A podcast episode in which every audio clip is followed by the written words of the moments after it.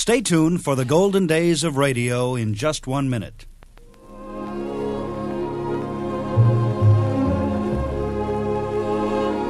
When you're driving in your car and want to smoke a good cigar, should you light it where you are? Make up your mind. Now, if you're smart, you'll wait until your car is parked or, or standing still. Unless you have some time to kill, make up your mind. This is Efrem Zimbalist Jr. of the FBI television series. What's in a name? If your friends call you Randy, chances are your name is really Randolph, which means house wolf or protector. In ancient days, the wolf was esteemed for courage, and thus the wolf emblem was painted on war shields. As a private, you may never carry a war shield, but you'll be interested to know that originally the privates carried the personal papers and military documents of the general officers. What's in a name? Plenty.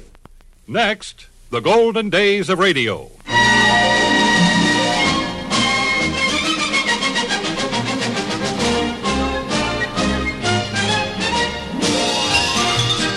This is Frank Bresee welcoming you to the golden days of radio. Great moments from radio programs of the past with the world's most famous personalities. Those memorable moments when everyone listened to enjoy the make believe world of radio.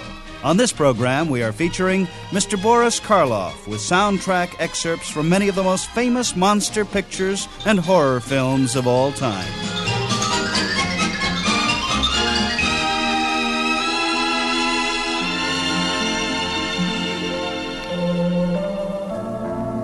You know, October is traditionally Halloween month, the time when spooks and hobgoblins are out to get you. The most famous monster of all time was the Frankenstein monster, created by the late Boris Karloff. In 1967, Mr. Karloff paid a visit to Milt Larsen's Magic Castle here in Hollywood, and I talked with him about his career. We have with us one of the most famous motion picture stars of all time, Boris Karloff. Welcome to Weekend World. That's very kind of you. I hardly recognize myself for that introduction. well, it's all true, and tonight uh, they're honoring uh, your new Decca album. Yes, I believe.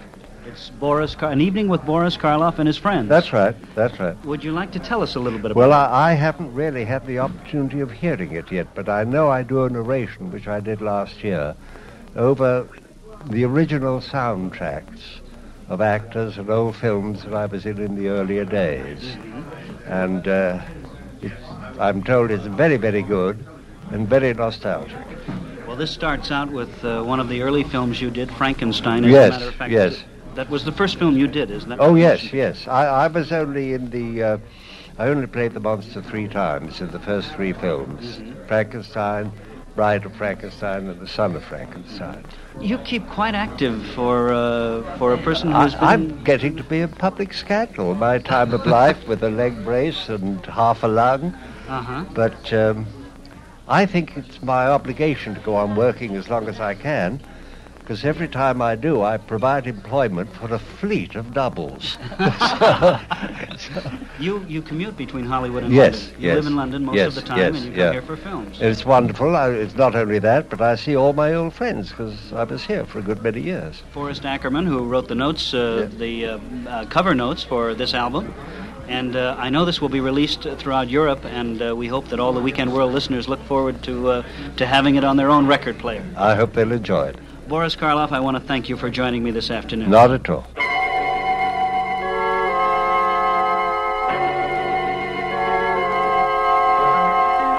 Vampires, werewolves, ghouls, ghosts, mummies that come back to life after 3,000 years. Can such things be?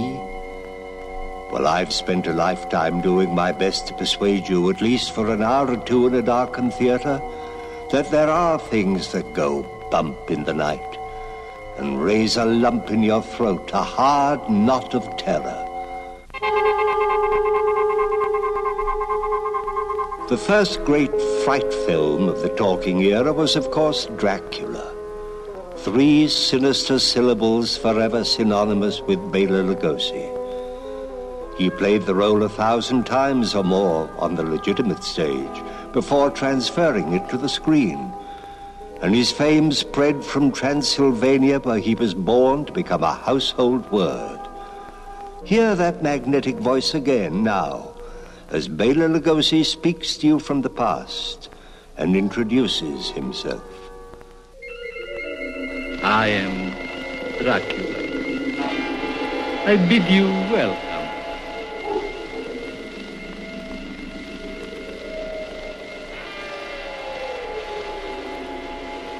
To them. Children of the night. What music they make. The spider spinning his web for the unwary fly. The blood is the light, Mr. Renfield. I trust you have kept your coming here a secret. I followed your instructions implicitly. Excellent, Mr. Renfield. Excellent. I hope you will find this comfortable. Thanks. It looks very inviting. This is very old wine. I hope you will like it. Aren't you drinking? I never drink Why? It's delicious. And now I'll leave you. Good night, Mr. Renfield.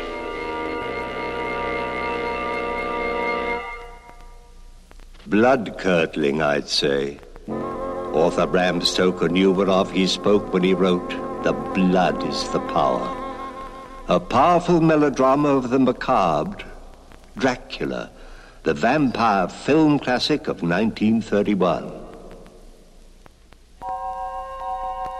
But the movie makers showed the movie goers no mercy that year. Their Christmas present was as grisly a story of science gone wrong as was ever put on the screen. In 1818, the immortal book about a man who made a monster was born in the young female brain of one Mary Wollstonecraft Shelley. And over a hundred years later, the genius of her imagination was transferred to the medium of the motion picture. I was the misshapen creature in those Depression days of 1931 that had to compete with Father Christmas to bring pleasure to people during Yuletide. But somehow it worked. People queued up at box offices all over the country, breaking records. And afterwards, it was evident that millions all over the world felt sympathy for the monster. It was clear from the letters they sent that while they were terrified by my characterization, at the same time they pitied the monster that I portrayed. And that pleased me because it was exactly what I had hoped. How I came to be built is graphically described in this dramatic scene in which you will hear the voices of three fine actors. Dr. Henry Frankenstein, portrayed by Colin Clive, who died in the late 30s. Dwight Frye, who played in Dracula as well and died in the mid 40s. And Dr. Waldman, played by the late and venerable Edward Van Sloan, who passed away not too long ago in his 82nd year.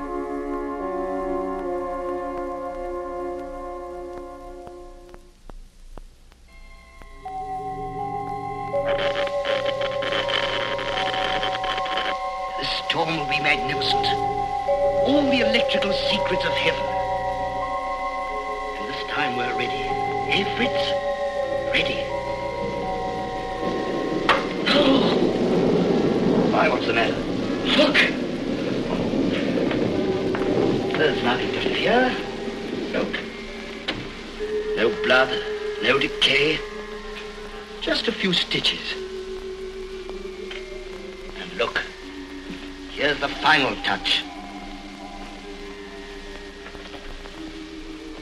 The brain you stole, Fritz. Think of it. The brain of a dead man, waiting to live again in a body I made with my own hands. With my own hands. Dr. Waldman, I learned a great deal from you at the university about the violet ray, the ultraviolet ray, which you said was the highest color in the spectrum. You were wrong. Here in this machinery, I have gone beyond that I have discovered the great ray that first brought life into the world. Oh, and your proof? Tonight you shall have your proof. At first I experimented only with dead animals, and then a human heart, which I kept beating for three weeks. But now, I'm going to turn that ray on that body and endow it with life. And you really believe that you can bring life to the dead? That body is not dead. It has never lived. I created it. I made it with my own hands from the bodies I took from graves, from the gallows, anywhere. Quite a good scene, isn't it? One man crazy, three very sane spectators.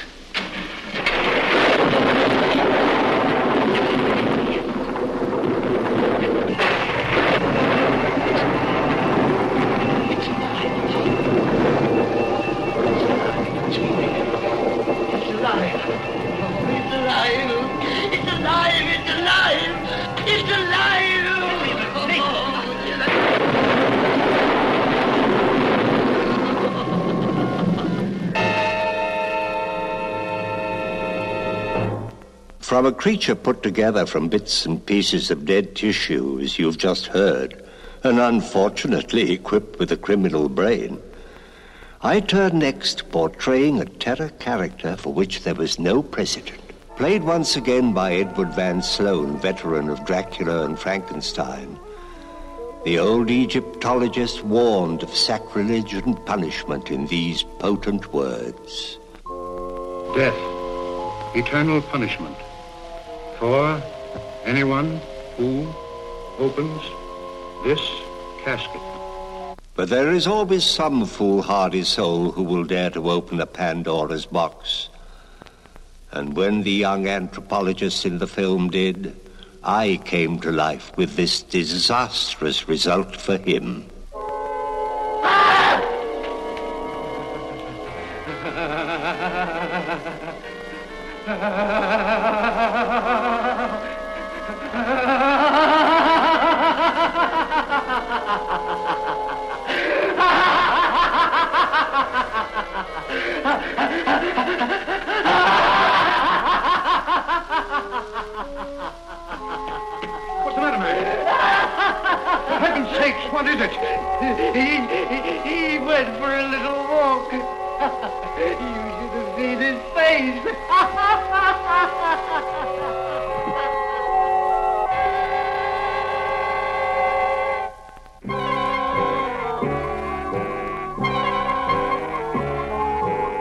Yes, I went for a little walk. And that year, and in years soon after, in the old dark house, the black cat and the raven, I went for other little walks that somehow always panicked people. And then, in 1935, I met Miss Elsa Lanchester in the scream heard around the world. That was the reaction from Mrs. Laughton when she was introduced to me in The Bride of Frankenstein. and that was the voice of the late Ernest Thesiger, playing the peculiar Dr. Pretorius. I found my voice in this sequel and mumbled a few lines. Perhaps you'd like to hear them again. And now for our lesson. Remember, this is bread. Bread. Hmm. Bread. And this is wine. To drink. Drink. Drink.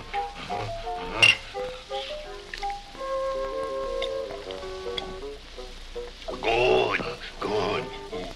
We are friends, you and I. Friends. Bread.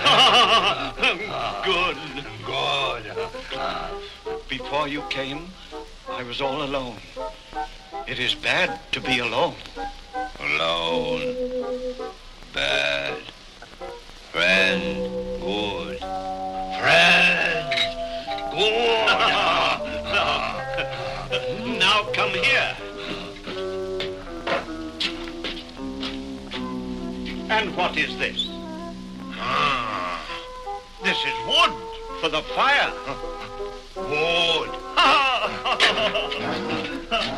and this is fire. No, no. Fire is good. Fire, no good. No.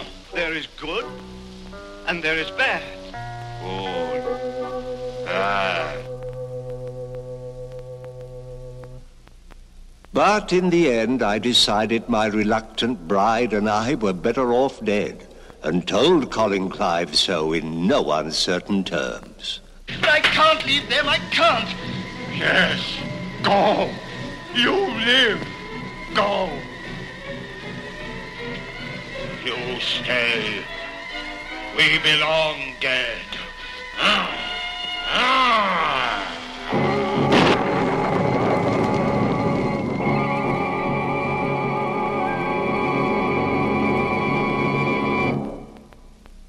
I really thought they'd done me in that time. Oh, what an explosion. But four years later, they had me back in harness, and I do mean harness. For I assure you, my friends, that makeup was heavy in The Son of Frankenstein. Purists insist that the name Frankenstein refers only to the doctor who created the monster. But it was in this film that the doctor's son himself established the authority for calling the monster Frankenstein when he brooded audibly about the fact that the villagers in the vicinity of his father's laboratory now made his father's name synonymous with his deadly creation.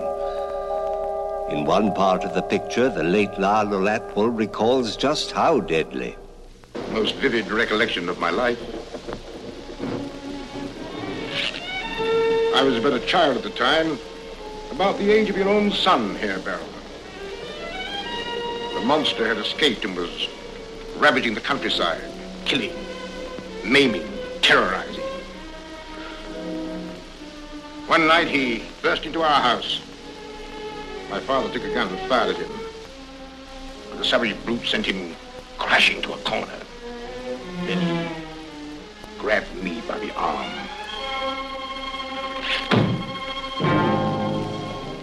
One doesn't easily forget, Herr Baron.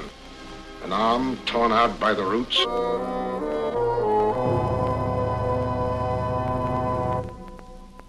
The boiling sulfur bath that I took at the end of The Son of Frankenstein was hardly a health cure.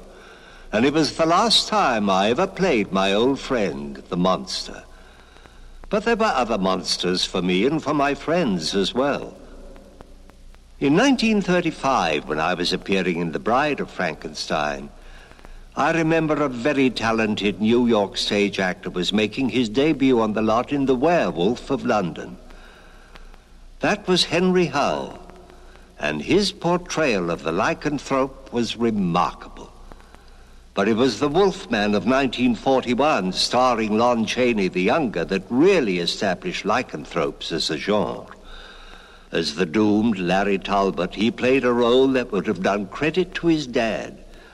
Incidentally, I knew Chaney Sr., the original makeup wizard, the man of a thousand faces. But young Lon never had a chance in The Wolfman. Here's why, in a film quote that's become as classic as he meddled with things man was meant to leave alone, or I never drink wine. Even a man who is pure in heart and says his prayers by night may become a wolf when the wolfbane blooms and the autumn moon is bright. And when it was all over for Larry Talbot, when he had fought against werewolfery for the last time and lost, had been killed by a silver-headed cane, his epitaph was spoken by one of the cinema's grand old ladies of the past, Maria Ouspenskaya. The way you walked was thorny, through no fault of your own.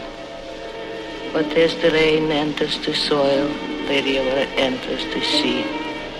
So tears run to a predestined end. Your suffering is over. Now you will find peace for eternity.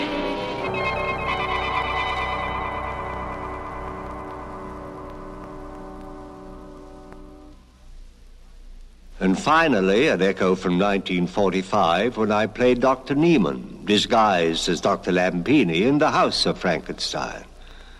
I'd acquired the skeleton of the infamous Count Dracula in that one, and this is what I had to say on the subject. No doubt there are some among you who will doubt the truth of what I'm about to say, or doubt the reality of what you're about to see. But believe me, my friends, this is no fake.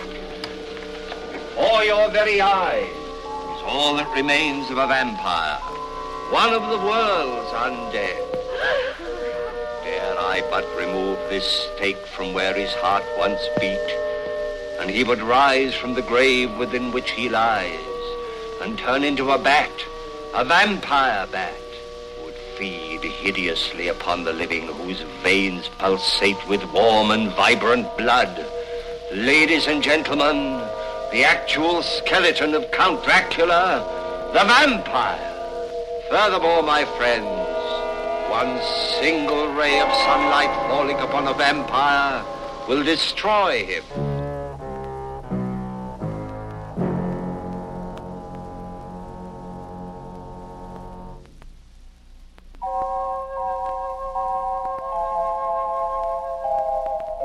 That, my friends, draws to a close my reminiscences and recorded excerpts of highlights from a golden age of Gothic terror when Frankenstein and Dracula, the Wolfman and Imhotep were young, well, comparatively, and when many great practitioners of the macabre, now gone to their rewards, were enacting roles which earned them undying honors in Fright Film's Hall of Fame. I hope I've engendered a pleasant baker's dozen of shudders in you, reminded you of the rich vein of imaginative lore to be mined from vintage reels of screen tales of terror, and outright frightened you a bit, for that was surely what you wanted, wasn't it? With some of my own weird characterizations and memorable excursions into the strange and eerie by my fellow film players in the field of the fearful. And so, until we meet again, may all your nightmares have happy endings in the final reel. Good night, and sleep. Well,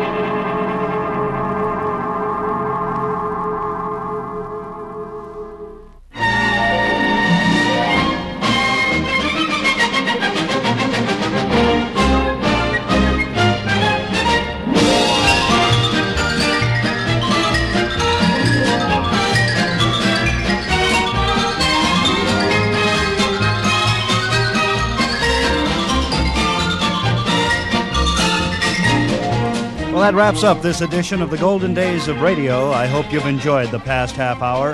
This is Frank Bresee in Hollywood, California, inviting you to join me next time for more great moments from radio programs of the past.